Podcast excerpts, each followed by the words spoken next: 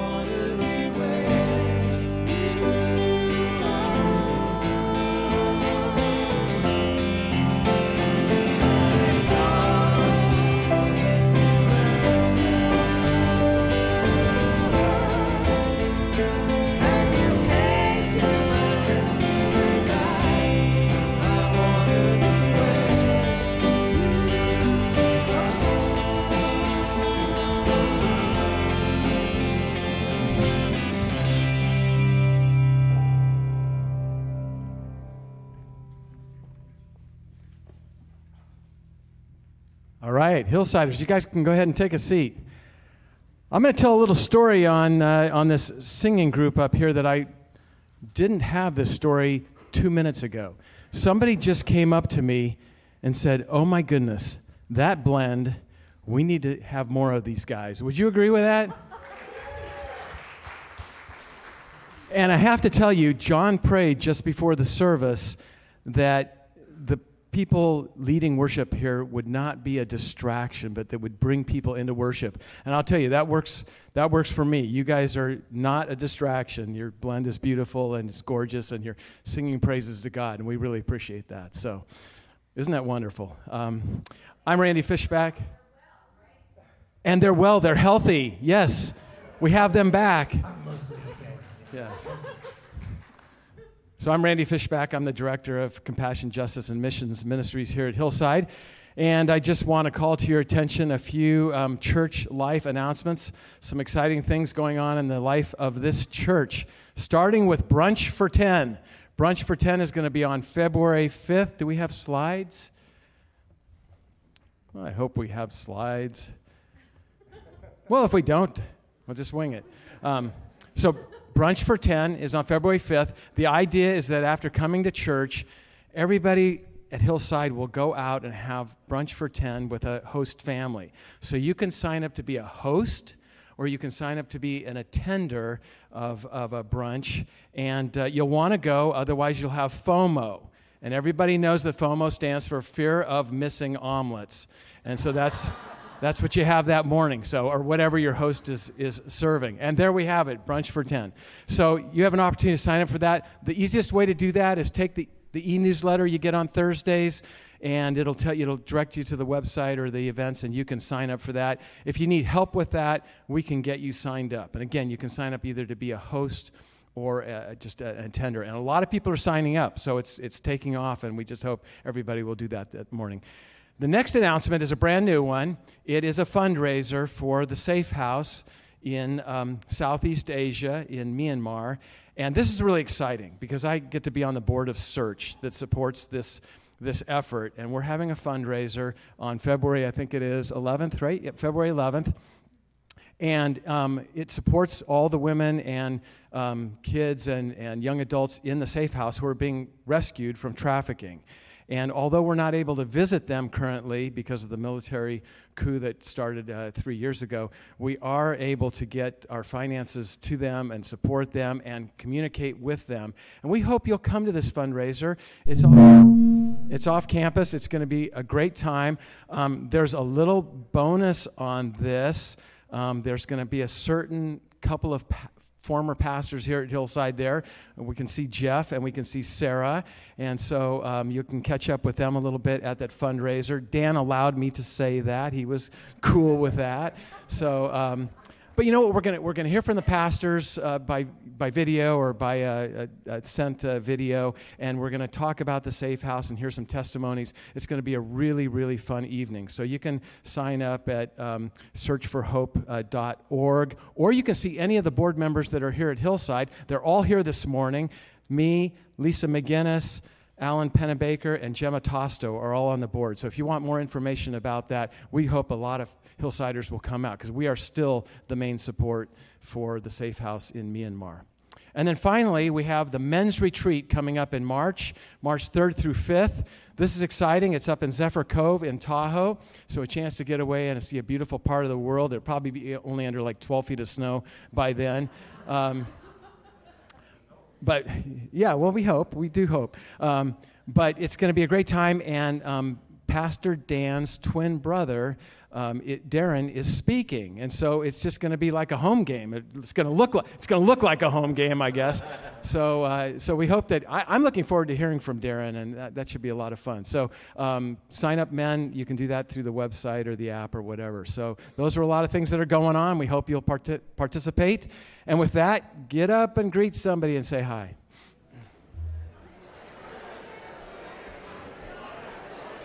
Okay, I hope you continue this afterward in the light lounge. Connect, connect with the people you didn't connect with afterward in the light lounge. We'll get uh, back to business here.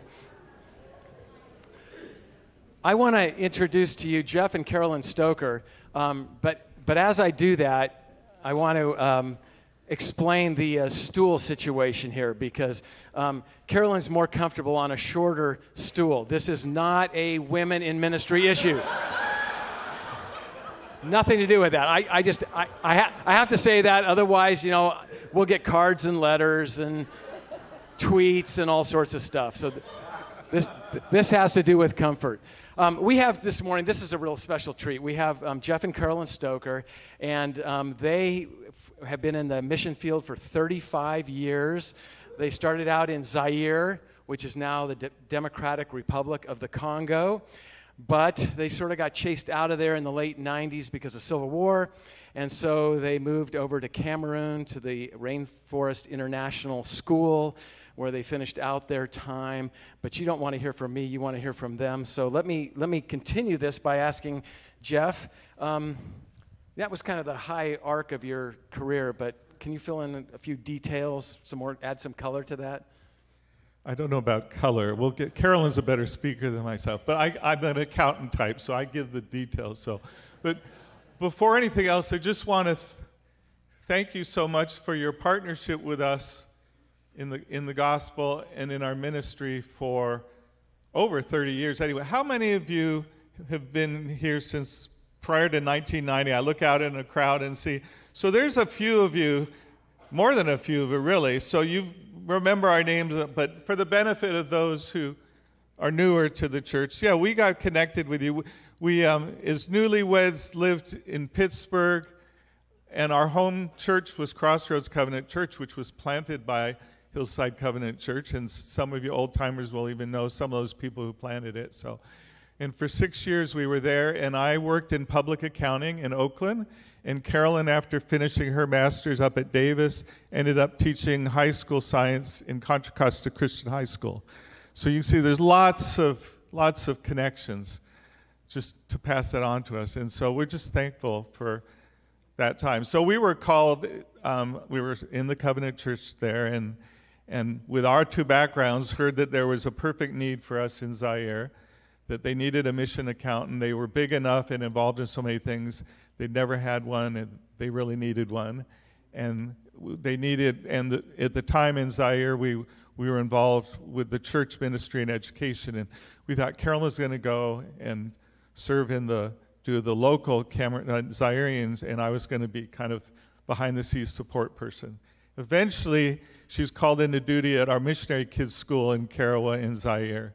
And so that's what we did for the first 10 years of our, our time together. And as mentioned, the Civil War, about 10 years after we'd been there, forced us and all the mission, all the covenant missionaries to leave the field there.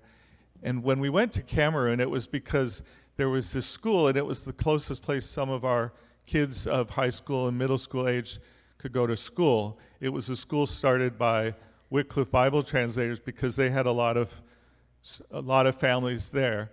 And so we went there thinking we were going to be there maybe a year until things settled down and go to Zaire. It didn't happen. And the rest is history. We ended up there 25 years. so God has that wasn't what we call it what we expected to be. That's but that's where God placed us and it really fit our gifts and things well. Carolyn high school science teacher administrator, myself mostly a finance manager. So that's the real short version. Okay, that gives us a, a sense of, of what you did. Um, Carolyn, let me ask you any special memories, any special um, events or ways you saw God move? Just what, what, what are you going to take away from there? Well, you know, after 35 years, there's a lot of things, and the things that happened in the early years kind of recede into the background. You know, memories do that to us. But one of the things that I thought of, um, and is related to a picture you may see at some point up on the screen, is the way God worked in these last few years. As you all know, COVID was a worldwide phenomenon that is still impacting our lives. And it impacted our schools there. And I could talk about the fact that God arranged the events of history so that we were on the last flight out of uh, Cameroon so that we could be at our daughter's wedding before the borders closed. But that's one thing God did. But another thing is just a really interesting series of things. in case you didn't know, Cameroon is in the middle of a rainforest, and that means it rains a lot, and especially in the late afternoons, which is also when our sports teams want to play volleyball and basketball, and our uncovered courts were wet, and you can't really play those games. We play soccer in the rain just fine, and that's no problem, but basketball and volleyball aren't so good. So we started to build back in about 2016 a covered court that was supposed to become a whole gym and be all closed in with some really nice um, new uh, locker rooms and all kinds of things, you know, cooking facilities and stuff. So it would be a great big multi purpose area that would have a little bit of opening, but it would be mostly closed off to keep the rain out. Well, we started that project, and lo and behold, there wasn't quite enough money. So we had a phase one, and phase one put the roof on and not many walls, practically no walls. And that's where we ran out of money, so we kind of stopped. And then COVID came. And then we wanted to have school again, and we could, according to the government, as long as any group meetings over about 20 or 25 people were held outdoors. Well, guess what? An unfinished gym is considered outdoors.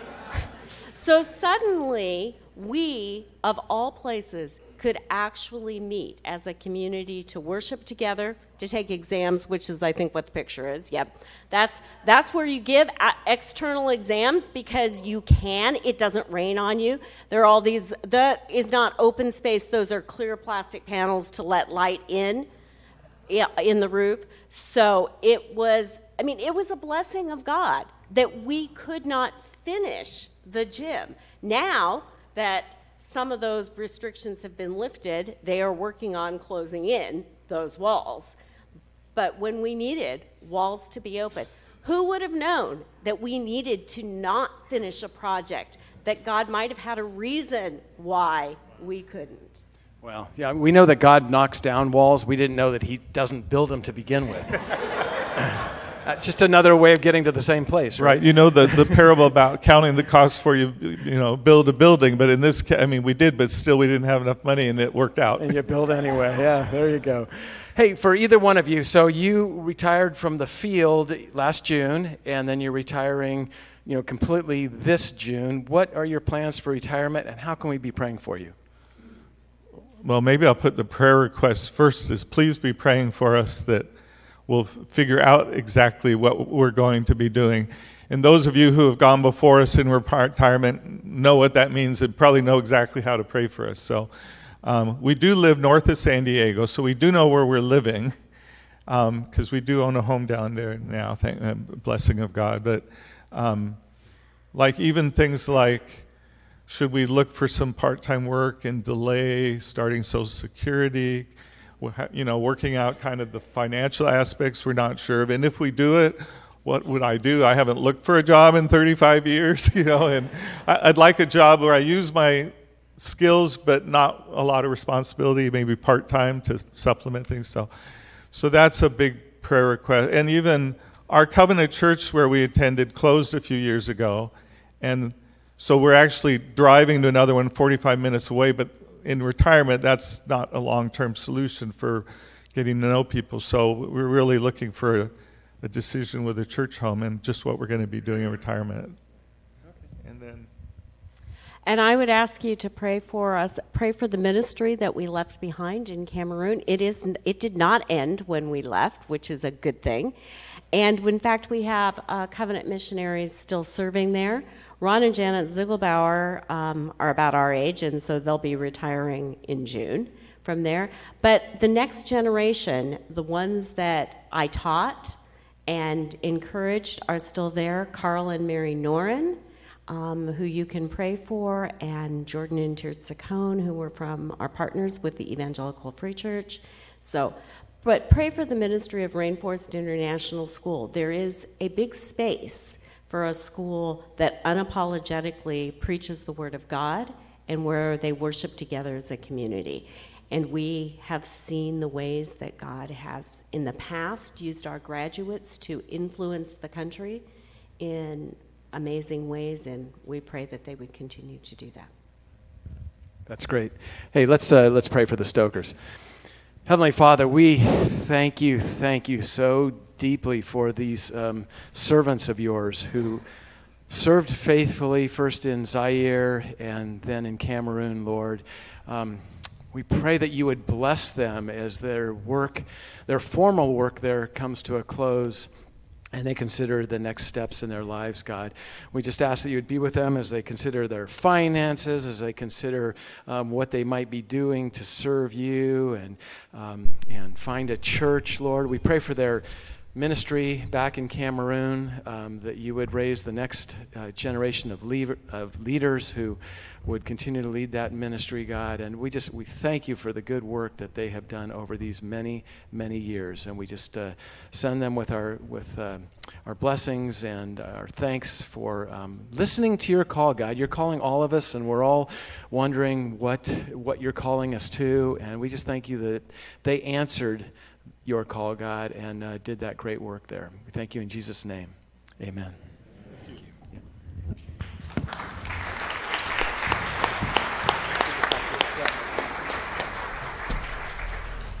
That is awesome. Um, I want to dismiss the youth now, but as I do, I want to ask you a question. You talked about fear of missing omelets. Be honest, how many of you have a fear of omelets? Okay. Now you can now you can leave. Now you can leave. We got your your uh, honest assessment there.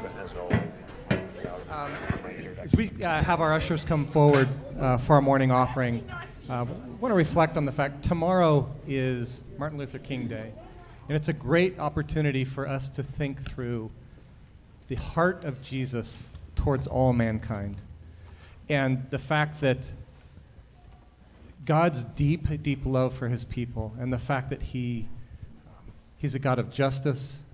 He's a God of absolute inclusivity. And to know that, well, we, are, we live in a fallen world. And we don't always treat each other the way we should. And we don't always give everybody the inclusion that they deserve. But what does Jesus do? And how did Jesus operate? And what does he have for us? So let's pray and, and, and thank him for, um, for his work of reconciliation. God, um, as we get ready to give back to you now, we just want to express our gratitude, our thanks for the way that you um, are always reconciling and bringing us to you, bringing people to each other, moving forward with justice. It breaks your heart when people are marginalized, it breaks your heart when somebody is on the outside. And you want everyone to be drawn to you, and you died for all. We thank you for that, Lord. God, we want to worship you in spirit and truth together as brothers and sisters, as we are with all believers all around the world. It's in Jesus' name we pray. Amen. Amen.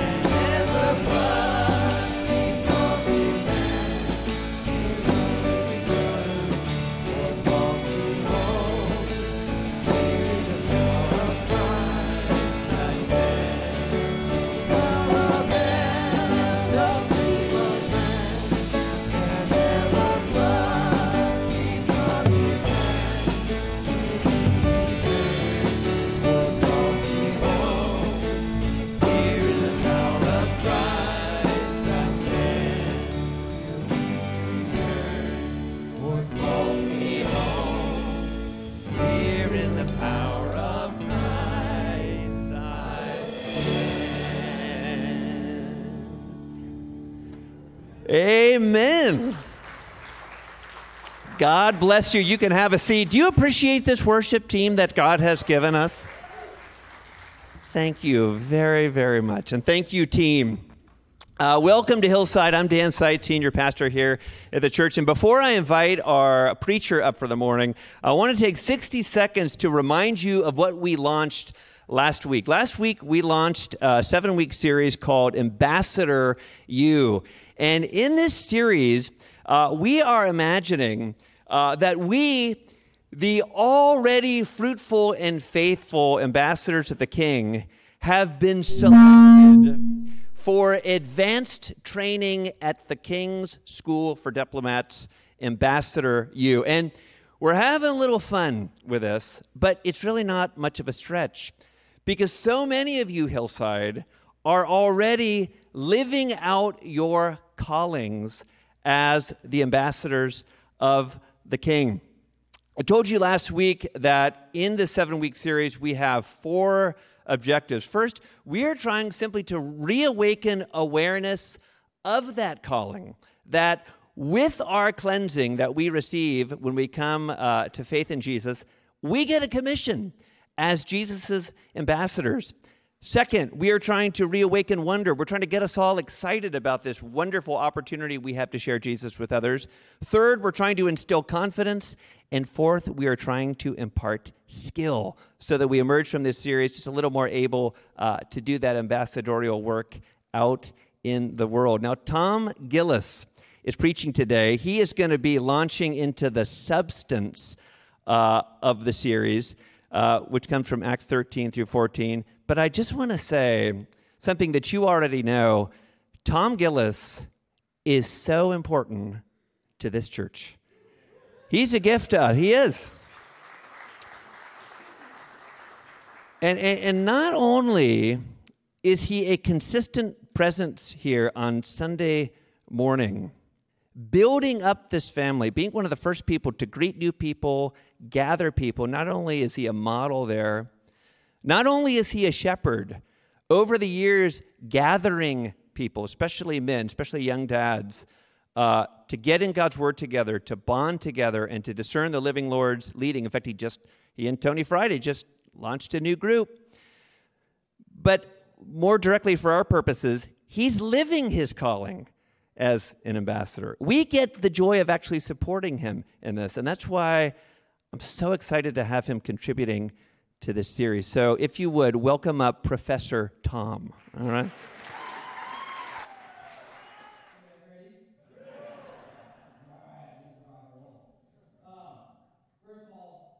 Bring your Bible everywhere you go. Bring your Bible to church. I can't tell you enough how important it is. There you go, Keon. He was making fun of me. Uh, I have a Bible. It's my phone. I'm like, nah, that doesn't work. Uh, I met with uh, Pastor Dan at Pete's, and we just cracked this thing open and we started talking, and it testifies all by itself. So if you're afraid to witness, just bring your Bible. It speaks for itself, all right? Um, so basically, we're going to do a little review to start out class because, you know, I wasn't really good in school, so you kind of got to like go, but what, what was the guy talking about? So we're going to do a little back and forth. You guys can talk because I get nervous. And so um, I just want you to know like you can say amen or hallelujah or preach or anything like that or get off the stage. I'll still listen. Um, but here we go. Um, super easy review. Um, the first four books of the New Testament is called what? All right, all right, all right. So we got the gospel, right? The gospel in, in Greek is the euangelion, and I love that word, just saying that word, because when I was snowboarding professionally, that was my nickname. It was Gilly. And I was the Gilly pig. I was always going first, I was always going the farthest, and so I really relate to the euangelion. It was not just the good news, it was better than good. It was great. That's the good news. Okay, so the first four books, the gospel. What comes after the gospel? The fifth book is Okay, that's the lesson for today. That's it. The gospel leads you to Acts. Think about that. God put this book together. He's 66 different books, 44 different authors. He ties it together. You say, yeah, man, kind of canonized it, blah, blah, blah, blah, blah. God put it in order. The gospel will always lead you to Acts. The gospel of love leads to acts of love. The gospel of grace leads to acts of grace. The gospel of mercy leads to acts of mercy. All right, that's it. We're, class is over. No. Um, so before we start, we're getting into Acts 13, and we're just going to go word for word, verse by verse. We're going to go through this thing, and we're going to look at it. Um, but you got to have some background, right? You got to have some context. Um, so basically, here's how it started out, and Dan kind of hit on this earlier. Uh, you know, basically, Acts 1. Uh, basically, I love this story. Um, Jesus is rolling around with his disciples, you know, and they're running around with him for three years. They're watching miracles, they're watching people get raised from the dead, they're watching all this stuff go down, and then he dies. He uh, gets buried, he raises from the dead, and then he shows up and hangs out with them for 40 days. And this is what he goes and tells these ragtag group of guys. I mean, fishermen, tax collectors, they were derelicts. I relate with these guys. And, um, so basically, he, he, he, in, the, in the first uh, Acts 1, he's like, okay, like, uh, don't do anything. Like, straight up, I'm going away, and when I go, like, I'm going to send you the Holy Spirit. Don't do anything until you get it. But when you get it, power will come upon you, and you will be my witnesses in Jerusalem, Judea, Samaria, and to the outer ends of the earth, right?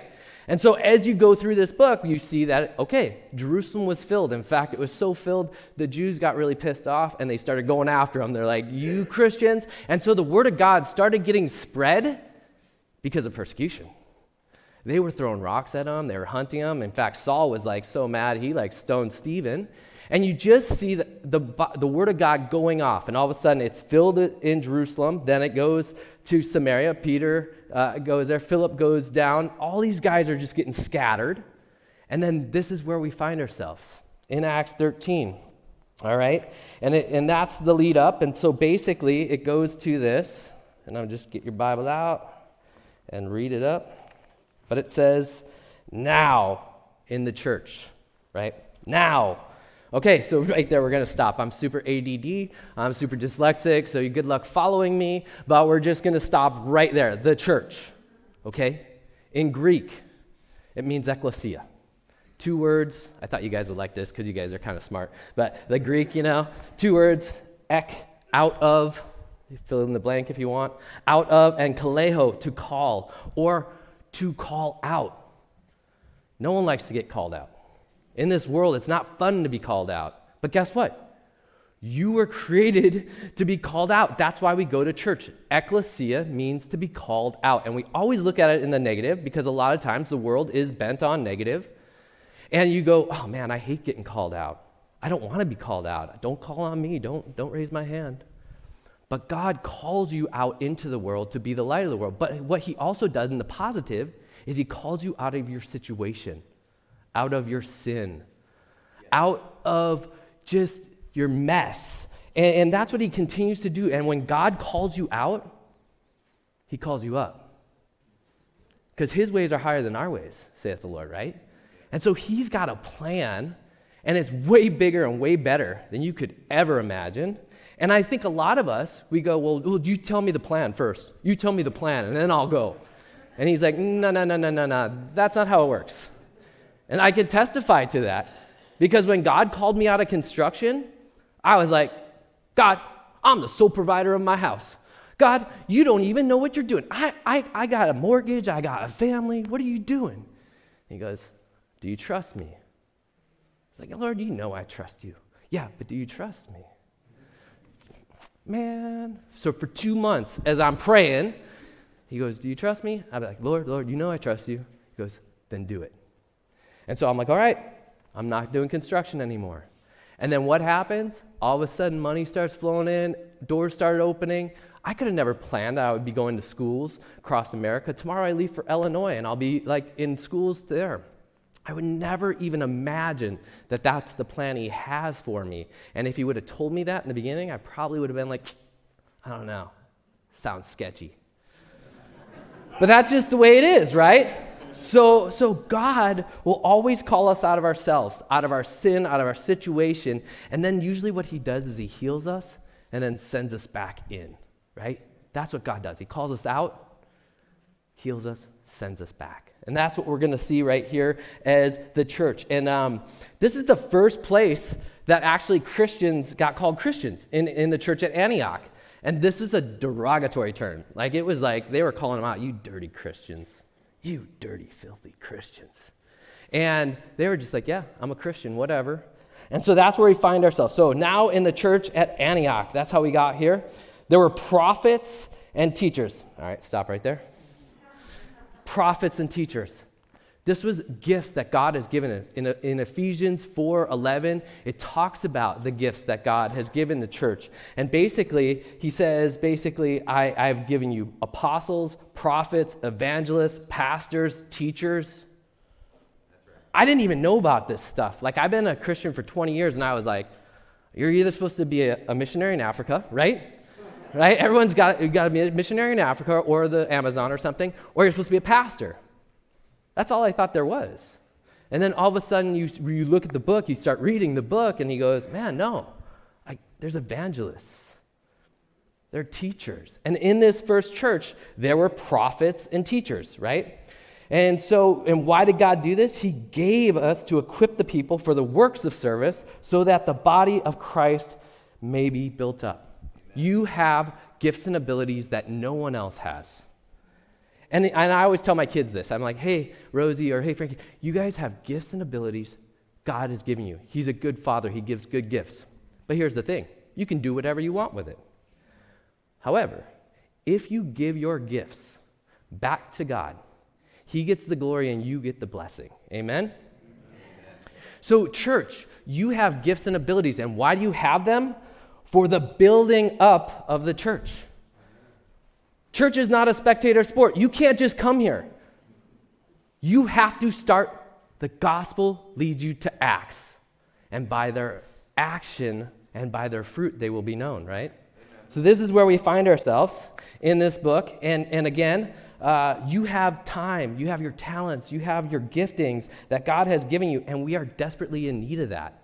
We are desperately in need of that. And in fact, that's why, um, well, let's get back to the, the passage because we got five guys that we're going to talk about.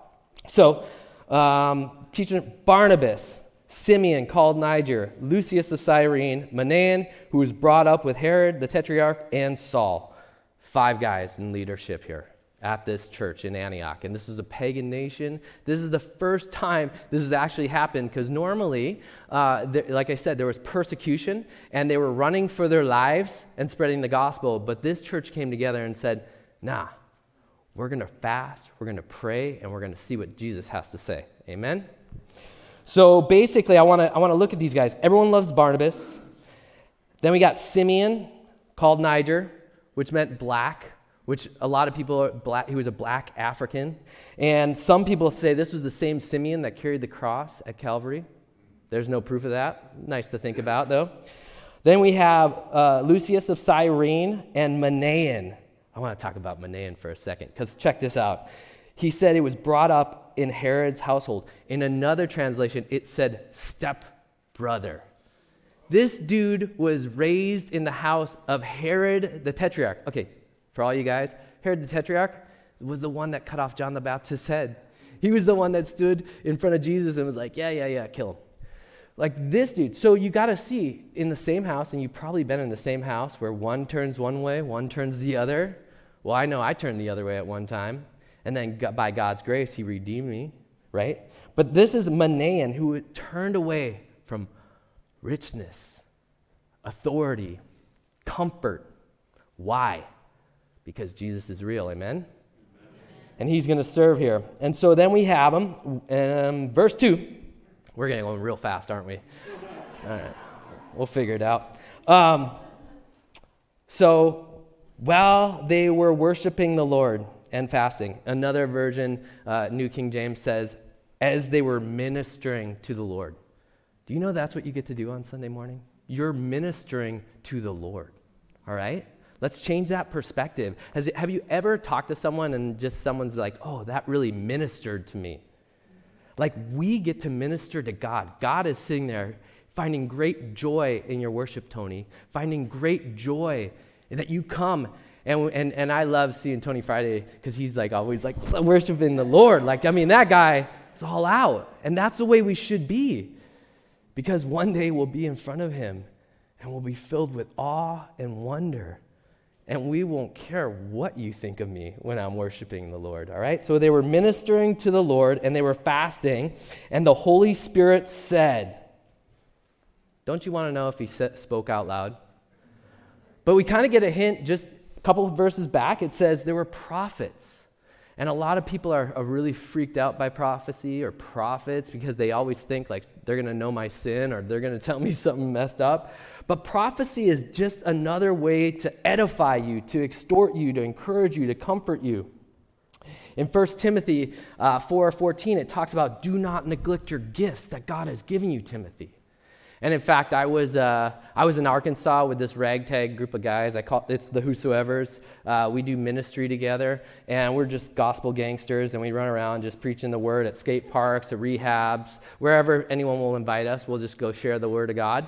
And uh, it was funny because I was watching, we were worshiping in Arkansas, and when they worship in the South, they start at 6 and they end at 11, all right? Just uh, FYI, they worship the Lord, right?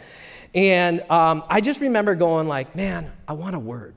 I want someone to give me a word of God. Like, like, but, but, but I was just like, but I don't, like, I, I get weirded out when people are like, I got a word. Because the word, God will always confirm his word. He will always encourage you. It's personal, it's timely. And so, of course, I always test God. I'm like, all right, Lord, if it's from you, I want someone to write it down. Like, I don't, I just don't want someone to walk up to me. And so we're worshiping the Lord, and it's rocking in this place. And all of a sudden, this guy walks up to me straight up and he goes, I got a word from God. And I'm like, okay. And he's like, I got to write it down.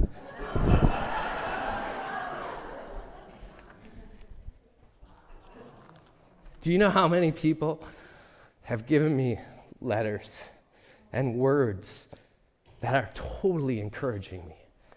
that I know that there's no way that they knew what I said. And this is just part of prophecy. These are gifts to edify the church, to encourage us. And uh, it's just powerful when God moves. Amen? Amen? All right, so here we, we're back at it. So he said, The Holy Spirit says, Set apart for me Barnabas and Saul for the work for which I have called them. Set apart. If you're going to follow the Lord, you're going to have to set some things apart.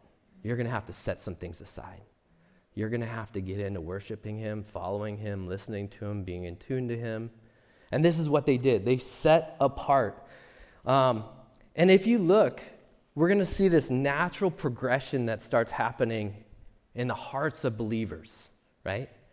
First, you get saved, then you start serving in the church.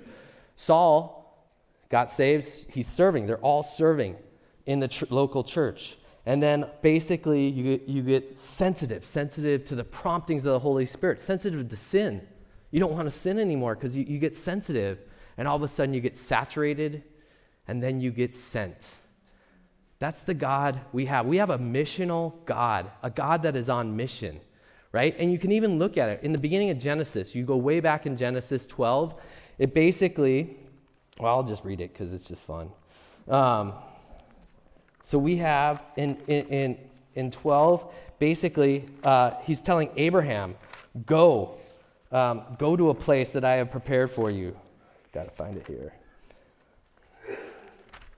Says, um, the Lord said to Abraham, Go from your country, your people, and your father's household to a land I will show you. I will make you into a great nation. I will bless you. I will make your name great, and you will be a blessing. I will bless those who bless you, and those that curse you, I will curse. And all the people on earth will be blessed through you. God is always calling us out of our situation and into another. It's just the way he works. He, he, he does it time and time again. So th- then you have Moses. He's like, hey, go to a land, I promise you, flowing with milk and honey. And then ultimately, we have John 3:16 in the New Testament. God so loved the world that he sent his only begotten son. He has a mission for you. And when you get comfortable, you miss out on the blessing. He's calling you into a blessing, and you will bless other people when you start inviting them to church. And we're not just inviting them to church, we're inviting them into eternity Hell is real. And when we start thinking that way, we stop thinking about our little church. We start thinking about the big church and the power of the church. And so God continues to send um, people out. And uh, it's fun because uh, that, great, that group of guys I go out with, we, we filmed a video during COVID um, because Idaho was open. Uh, we went to Idaho and we went to skate parks because they were outside, and we just filmed it. And you guys can check it out on YouTube and whatnot. But we just filmed us going out and sharing the gospel of Jesus Christ. And, and of course, the movie title was called The Full Send Tour, right? Because we're just sent. And when you're on mission, you don't get distracted, you don't get bogged down. You just continue to go into all the world and preach the gospel. And that's what he's called us to do. So you, you see that they are separated here. And after they had fasted and prayed, they placed their hands on them and sent them off. All right, again, really quick uh, invitation to prayer. Prayer is so important. How come it's sometimes the last thing we do? How come it's the last thing we do when it's the most important thing? Uh, a quick acronym for prayer um, or to pray is to praise, uh, repent, ask, and yield. We praise God because He is holy, He is good. We repent because I don't know about you, but I sinned this week. I'm a sinner. And I have to continue to put myself in check. So I repent, Lord, I'm, I'm sorry. And then I ask. And then I yield to His word because it's supreme. He gave us His word. And if anyone's ever given you His word and has never let you down, we talked about this uh, on our, our men's group. Uh, we were talking about the five guys, and it kind of made me start thinking I, we, need, we need more men to be men and be on mission. And so I was talking with Tony Friday, and, I, and then I was like, Tony's like has a passion for men, and I was like, oh, let's just do it. Let's just start it, and let's just see. And so then I called Keon because he's a mighty man of God, and I was like, and I called Jesus, and I called Mike Downing, and I was like, okay, that's our five right now. And let's just keep asking guys. I don't care if they go to church, I don't care if they come to church here or there or anywhere. Let's just start. We're going to start Thursday night at 7. Men, you're all welcome. We're going to contend for each other. We're going to bear each other's business. We're going to call each other out, but when we call each other out, we're calling each other up because we need each other. We're better together. And this is iron sharpening iron. So we're going to do this every Thursday night. And, he, and Funniest thing, we were sitting in Pete's, Tony and I drinking, and I'm like, but I don't want to have any crazy name. I hate when they, they name those silly things and everything like that. And I go to the bathroom and I walk out, I walk back, and I'm like, Tony, how about TNT? it's dynamite! And he's like, yeah, I love it. It's TNT. so we're going to blow each other up and just see what happens. But no, it's, it's, it's important for us to have accountability in our life. It's important to press each other on. And even when you look at the two guys, they take off, but there's three more back at the home front. Another lesson that God wants to teach us is missionaries or evangelists or whatever, you can only go as far as your supply lines. And there are always two battles that are being fought there's the battle of the forefront and the battle of the home front. And morale is so very important. If you look at World War II, the reason why we won that war was because the women went into the factories, took on jobs, labored, just were, and they kept up morale. They did victory gardens. They continued to fight the fight, the good fight. In fact, that's why I named my, uh, my, my girl Rosie. I was like, Rosie the Riveter. We're going to need some really strong women to rebuild this country. Amen? And then we need strong men to contend. And that's what we're doing on Thursday night at 7. So, men, you're all welcome. And, and we're going to pray for our women, our wives. We're going to pray for our church. We're going to pray for our area. We're going to be men that are unapologetically in love with Jesus. Amen? All right. All right, so that's where we're at. Now, we're going real fast here. Whew. All right, so then back to it. The two of them, sent on their way by the Holy Spirit, uh, went down to Seleucia and sailed from there to Cyprus. Now, check this out Antioch, Seleucia, 15 miles along the river. Why did they say it? Why did they bring it up? And I got to just think they were just so stoked. They were just like, man, we're going. Like, they put their hands on us. Holy Spirit's leading us. Where do you want to go? I don't know, Seleucia? Yeah, sure, let's go to Seleucia. And then they're like, well, where do you want to go? I, I don't know. I know some people in Cyprus that could use some help. I'm like, yeah, let's go to Cyprus. Now think it, about it. God calls you out, heals you, and then sends you back. Where was Barnabas from? Cyprus. He was a Cyprian Jew. So you have you have Saul and you have Barnabas traveling together, and, and I can only imagine Barnabas like, I know some people that need you in, in Cyprus. Let's go. Cool, let's go. So they go back to their home. And now this is why he knew that they needed us. Because in, uh, in Cyprus specifically, this is the birthplace of worshiping of Venus, okay? And another name for Venus was Aphrodites, okay? And the way you worship Venus with temple prostitutes. Now, if you don't think that's a messed up culture, I mean, it gets worse. Because if you were a female on the island of Cyprus, you had to be a temple prostitute at some point in your life. Think about that marriage. Honey, I'm going to worship at the temple. Me too. And if you were a temple prostitute, you had to give yourself to any sailor, any soldier, anyone that came to worship. And you could think about how sin just decimated this culture, just destroyed. And so Paul and Cyprus, uh, or Paul and Barnabas were like, yeah, let's go there. and so they go, all right? We, so we, we're going from Antioch to Seleucia, then they're going to Cyprus. When they arrived at Salamis, which was the largest port town on the eastern front, they proclaimed the word of God in the Jewish synagogues. There's an S there. There were lots of Jewish synagogues. And ultimately, the Jews had a custom, a culture, where if they saw you were new, they'd be like, hey, you're new here. Why don't you come up here and tell us what's going on in the world? Because that's how they got their news. And of course, Barnabas and Saul were both Jews with high regard, right? They looked a little different, they dressed a little different. And so they would have, in the synagogues, they were like, why don't you come on up and, and, and, and show us? And they would just preach that Jesus is the Messiah, Jesus is Lord. They would just continue to preach the word of God. And this is the beautiful thing for all y'all. It doesn't say thousands came to know Jesus. It doesn't say anything about the numbers. And sometimes you will never know when you preach the word of God whether or not they get signed, sealed, delivered, or healed. That's not for you to know, right? Some plant, some water, but God makes the increase. Amen? So you never know. So you just send it. You just full send, like, I'm just going to preach the gospel, see what happens. And that's what they did. So, of course, now they're going to, um, and John was with them, right? John, this is John Mark, because in uh, 12 25 it talks about, or 24, basically, or yeah, 25, there it goes. Uh, they said it was John Mark.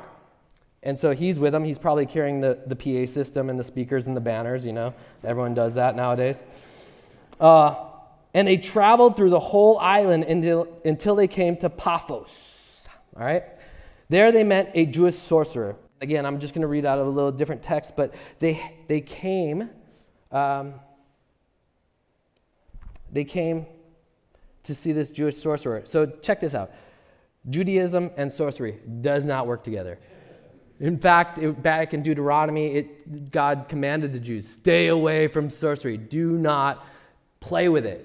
It's forbidden. In fact, it was so forbidden that if you messed with it, they just kill you. They just, you're done. You can't be a Jew and a sorcerer. It just doesn't happen. And so now, check this out. He was a Jewish sorcerer and a false prophet named Bar Jesus. Bar Jesus, uh, who was an attendant at the proconsul Sergius Paulus. All right. I'm sure Sergius Paulus thought he was getting three in one. Anyone likes a deal? Right? You got a Jewish, he's a sorcerer, and he's, and he's a prophet. And so he, Julius, uh, sorry, Sergius Paulus, he was the governor of the island. And I'm sure he was just thinking, like, well, he knows what the Jews want. He knows what the people want. And you know what? He prophesizes. He's three in one. I'll take him. He's on my court. And he would listen to him, right? And so basically, then you have them coming in, and but it says the proconsul, an intelligent man, right, set for Barnabas and Saul. And um, my third point is basically you have to expect opposition. You have to expect it. If you're going in to share the gospel, the world hates you. That's just the way it is. But I like walk into this and I'm like, praise God, they hate me. Let's go. It's the way you look at it. In fact, one time we were in Mexico just in May. We were in Puerto Vallarta. It was the funniest thing. We were doing school, we do school assemblies, and we, we had a DJ. Someone gives a testimony, then we give the gospel, then we give the invitation in the public schools. The government had us there. And this is our first school, and the DJ is getting them all hyped up. We're doing some games. Then all of a sudden, um, Christina, my friend, she starts sharing her story and then this teacher just starts going off. Like you could hear her so loud screaming, and she's talking to the DJ, stop them. And then I'm like, you know, we have our translator, and I'm like, um, Jazzer, what's going on? She's like, she's trying to shut us down. I'm like, okay, cool. And then, uh, so basically, like, okay, cool, cool. And, and Christina's getting weirded out, like, she wants me to stop. And I'm like, give me that thing. And I'm like, hang on, one minute, one minute, one minute. And I'm like, all right, Jesus loves you. He wants a relationship with you. If you want to accept Jesus Christ your Lord and Savior, raise your hand. And all these people raise their hand, and we're like, all right, praise Jesus.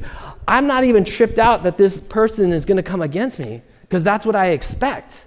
You have to expect opposition when you're going to share the gospel. All these kids came to Christ. You want to know the funny part? Her kids came up to receive Jesus.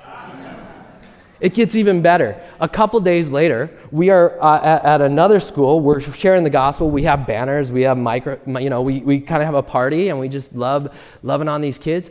Four days later, she comes up and she starts sharing with us how um, basically her kids received Christ on that day. And she was like tripped out that, that we were able to do that or whatever, God did that. And then she goes, and I got angrier and angrier that my kids came to know Jesus, but then I started seeing them and what they started doing. And the gospel was changing their lives, it was changing their actions.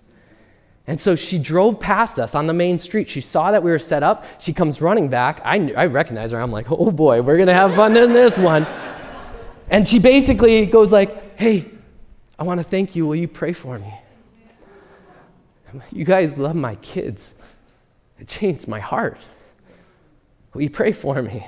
And we're like, yeah, let's pray. Like, are you kidding me? So in four days, that opposition turned into victory because she couldn't stop seeing the gospel lead to action, which led her to the cross.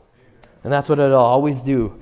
Don't, we do not fight against flesh and blood. You know, when I first uh, got saved 20 years ago, I used to run around with my helmet of salvation, right? I used to just put on my helmet of salvation and run around. That's called holy streaking. Don't do that. Don't do that. Because if you believe hell is real, what the hell are you doing? People are dying, and we have the answer. Be bold. God loves you, He saves you. And you have to understand you need the belt of truth, the breastplate of righteousness, the shoes fitted with the readiness that comes from the gospel of peace, right? Helmet of salvation, sh- the sword, the shield, like God's giving you a wardrobe a war drobe to go and preach the gospel and know that there's going to be yeah you i always tell people i'm like you can't reject me. When i'm on mission you can't reject me. You you i'm the messenger. You can't kill the message. They can take this body but they can't do anything. Jesus is on the throne all right? Amen and we live in some crazy times. I'm, I'm telling you, it's getting hot, right? It's getting hot. But here's the thing this isn't a surprise to Jesus. He is on the throne. But your comfortable Christianity, we're never called to be comfortable. I have yet to find the, the word comfortable in this book. And if he didn't say it, I don't want to talk about it. All right? Amen? All right, so here we go. Uh, the proconsul, an intelligent man, sent for Barnabas and Saul because he wanted to, they wanted to hear the word of God. That's a smart guy, right? He just saw what was going on in the, in the thing. He's, he's like, okay, they're worshiping the, the temple prostitutes. We got the Romans hate them, the Jews hate them. Let's hear him out. Let's see what he has to say. And then he said, it says, uh, but Elymas, the sorcerer, for that's what his name was, uh, opposed them and tried to turn the proconsul from the faith. I uh, feel sorry for Elymas, honestly, because he was thinking about, I'm going to lose my job. If I do anything except turn the proconsul away, I'm going to lose my job. I'm going to lose my seat at the table. they're gonna fo- he's going to follow Jesus, he's not going to listen to me anymore. And I'm going to lose my place. And in a way, you see that all of a sudden, then Saul, who is also called Paul, this is where Saul becomes Paul. But here's the deal Saul was always Paul, and Paul was always Saul. Because you would have had basically his given name, right? His Hebrew name was Saul after King Saul, right? And then you would have had his Roman name, basically Paul, which is funny, was, was Saul meant the requested one, because Israel requested a king, right? And so you would have had Saul requested one, and then it turns into Paul, little one. little guy. So you have him, and he's filled with the Spirit. He looks straight at Elymas and says, You are a child of the devil, the enemy of everything that is right. You are full of all kinds of deceit and trickery. Will you never stop perverting the right ways of the Lord? And now the hand of the Lord is against you. You are going to be blind for a time and not even able to see the light of sun. All right, check this out. When I said that God will call you out and He's calling you out, it's to heal you and to send you back in. I believe Paul was filled with compassion. I don't see anger burning in him. I see compassion because just in chapter 9, Saul met Jesus.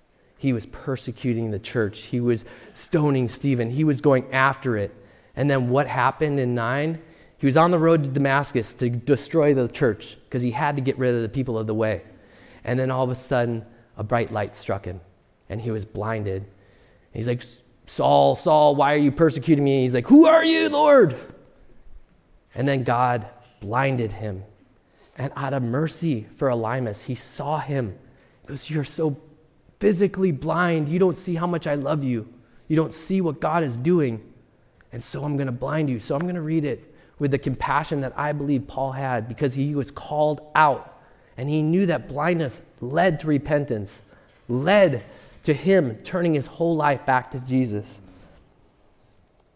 You, child of the devil,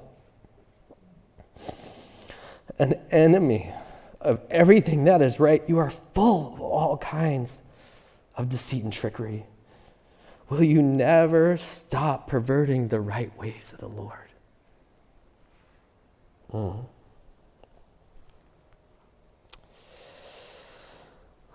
Now the hand of the Lord is against you, and you are going to be blind for a time, not even able to see the, the light of the sun. Compassion is key to sharing the gospel, you guys.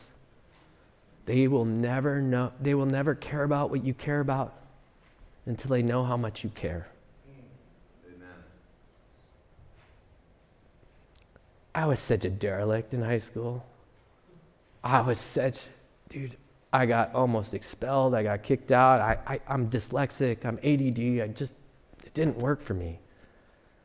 And then I was just ashamed that I couldn't read out loud. I was ashamed of all this stuff. And so I just was going to go live out my dream. My dream turned into a nightmare because it was all about me. God healed me. And now He sends me back into the schools oh, Our kids are so confused right now. I don't blame them. Do what you want with whoever you want, as much as you want. See what happens. They're getting tattered. And when I go into the public schools, like I'm not supposed to say the gospel, but I just tell them my story. And the Spirit of the living God is upon me. And He draws them in, and kids are crying and confessing and just telling me all this stuff. My wife is like, How do you handle it? I'm like, The Spirit of the Lord, God is upon me to heal the brokenhearted, to bind the captives, and to set them free. Amen. When you start reading this word and start believing this word, I always tell people garbage in, garbage out, gospel in, gospel out. it's that easy. You just believe what God said and you do it. Because we're not supposed to be hearers of the word, right? We're supposed to be doers. Doers. Immediately, mist and darkness came over him, and he was groping about, seeking anyone to lead him by the hand. And when the proconsul saw what had happened, he believed. for he was amazed at the teaching about the Lord. Just amazed. You know, the church is supposed to be a hospital for all of you guys that need it, but it's also supposed to be an armory where we load up, right? And me and my friends, we always, there's this old Salvation Army song, and we just totally gravitate towards it. We love it. It says, uh, If you want to join God's army, get your gospel gun. Shoot it at the devil if you want to see him run. Isn't that awesome? I just love that. And the way that we load the gospel gun is getting into this word. Knowing this word, loving this word, becoming the word. In the beginning was the word, and the word was with God, and the word was God. You become more and more real, the more real you get with this word. That's why I'm like, bring this to church. Bring this to your workplace. Bring it all the time. I have it in my, and God will remind me of a verse, and I'm flipping through it, and I'm amazed at what He does. Amazed at the teaching of the Lord. You guys, your story matters. In Revelation 12 11, that was my favorite verse for the longest time when I first got saved, but it, it's like basically the devil accuses you day and night before God. And then it says, they overcame him by the blood of the Lamb and by our testimonies, that they, they did not love their lives but to lose it. We often think that the gospel of Jesus Christ, uh, you know, makes bad people good. No, it makes dead people alive because you were dead in your transgressions, right? And it's always amazing what happens when you start sharing the gospel of the Lord. Um, Tozer says Christians should be the boldest people in the world, not cocky and sure of themselves, but sure of Him. Amen. God loves you and wants to have a relationship with you. God loves you and wants to have a relationship with you. That's the gospel of Jesus Christ. And the gospel will always lead you to acts. And I just want to tell you guys the reason why I'm a Christian today is because I had a neighbor who was a square. So if you're going like, oh, Tom, he's crazy. He just has this crazy testimony, blah, blah, blah, blah, blah, blah, blah. This dude was a square. I lived next to him for two years, barely talked to him. It was up in Tahoe, but every snowstorm, that guy snowblowed my berm. He snowblowed my berm. He earned my respect. I would hear the snowblower start at 4:30 in the morning, and he would cut his berm, and then he would cut mine. And when my life was falling apart and I was ready to end it all, he came over because the Holy Spirit led him and he shared the love of Christ, something I've never heard before. And I've never been the same. So I don't care what you're doing or what you're at, it's by the compassion and the grace and the mercy that God gives to you, you give to others freely, right? And so that's the gospel. Gospel leads to acts. And I'm just going to present the gospel one more time before we pray and go. Um, God loves you. I don't, he doesn't care what you've done, what you're going through. He loves you. He made you, He knitted you together in your mother's womb, and He created you for a purpose. And when we get distracted and we settle, we don't walk in power and authority because we don't know our purpose. Church, you are called out to be the light into this community. You are the gospel, and when the gospel goes forth, it leads you to actions, and people will come because they will be confused by your love. They will be confused by your mercy. They'll be confused by your grace. Jesus loves you, and I, I, I, my brother Tim always loves when I say this. We all know God so loved the world, but basically, God left his place to come to our place to take our place, to take us back to his place. And everyone knows that God's place is way better than our place. Amen? Amen? That's the gospel of Jesus Christ. God so loved the world. But the problem is, we all got an invitation. God so loved the world, he gave his only begotten Son, that whosoever shall believe shall not perish, but have eternal life. That was the invitation. He sent it. You're so important. He sent his Son. Most of us have an RSVP'd, or some of us have an RSVP'd to the after party. Life is a party, it's fun for a second, and then it's over. But God came to give you life and give it abundantly. And that's called the after party. That's where my friends want to go. That's where we want to go. Amen? And the way you get on the list to the after party is you RSVP. You say yes to the invitation. You say yes to Jesus Christ. You say, dude, I don't get it, but I'm going to follow you wherever you go and watch what he will do with the gifts and abilities he has given you. They were meant to build up the church, they were meant for his beautiful bride. You are worthy, you are loved, you are seen, and you are heard, and there's nothing anyone can take away from you when you walk in righteousness. Amen? All right, so I'm going to pray. We're going to play. We're going to play another song, I believe, and uh, but I'm just going to give that invitation. If there's anyone that has heard the gospel of Jesus Christ for the first time, and the beautiful thing about the Holy Spirit is it convicts you. In fact, I was in Mexico and I was I gave a, a, a just a quick like school assembly, 15 minutes, story, gospel, and uh, invitation and everyone's gone, everyone's leaving. There's one guy in the back, and he's sitting there just totally confused. And I know that look, and I was like, hey, what's up? And he goes, uh, I shouldn't be here. I'm like, what's up? And I'm in Mexico. I need a translator, but the translator's not there, but he's speaking perfect English. I'm like, what's up? What's up? He's like, yeah, I shouldn't be here. I'm like, what's up? He goes, you don't understand. I shouldn't be here. I woke up, I live an hour and a half away, but I, I, I, I, came to visit my friend. I woke up this morning. I needed to see my friend. I drove here, and now I came to school because he had a meeting, and I don't even know what I'm doing here. And I heard you, the music. I heard you set up, and uh, man, when you were given the invitation and you were telling about the Holy Spirit and how someone had a, a, a they're, they're all choked up, that was me. I couldn't talk. The Holy Spirit was convicting me and drawing me. I'm like, praise God. He's like, no, you don't understand. I'm in the cartel. I'm like, that's okay. Your sins are forgiven as far as the east is from the west. He remembers it no more. He's like, yeah, but I'm not just a low level. I'm up, I'm, I'm up with the bosses. I'm like, praise God. Now you can go share with them. He's like, they're going to kill me. like, no, no. You're, the joy of the Lord is going to be your strength, and they're not going to know what to do with you. And so I got to pray with them. I got to give them a Bible. And, uh, Basically, that's what the Holy Spirit does it draws you. The Father is drawing you. And if that's you today, would you be bold enough to just say yes to that invitation?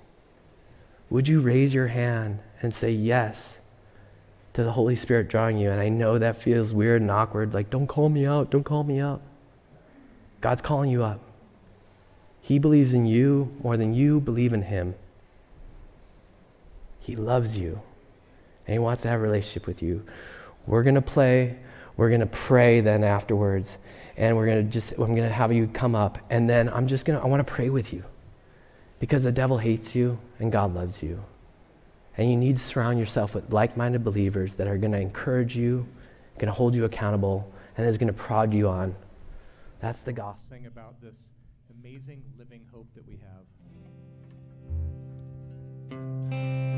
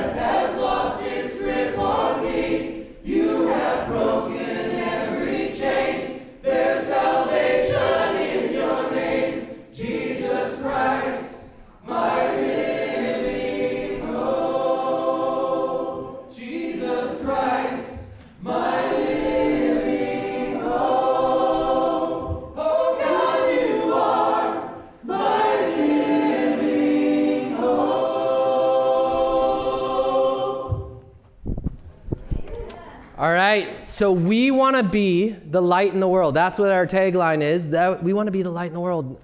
The way we do that is we pray for each other, just like the first church. We pray, we fast, we intercede, and we got to do that. And we're going to have our prayer group up here. And if you want to receive prayer, dude, I know it works. I know it works. I am an answer to prayer. And the funny thing is, yes, you want your prayers answered, but it is more important to be an answer to someone else's prayer. So we want to intercede for you. We want to pray for you. So we'll have our prayer team up here. You guys, we love you. Go in all the world and preach the gospel, teaching them to obey, and watch what God will do. Amen? Amen. Amen.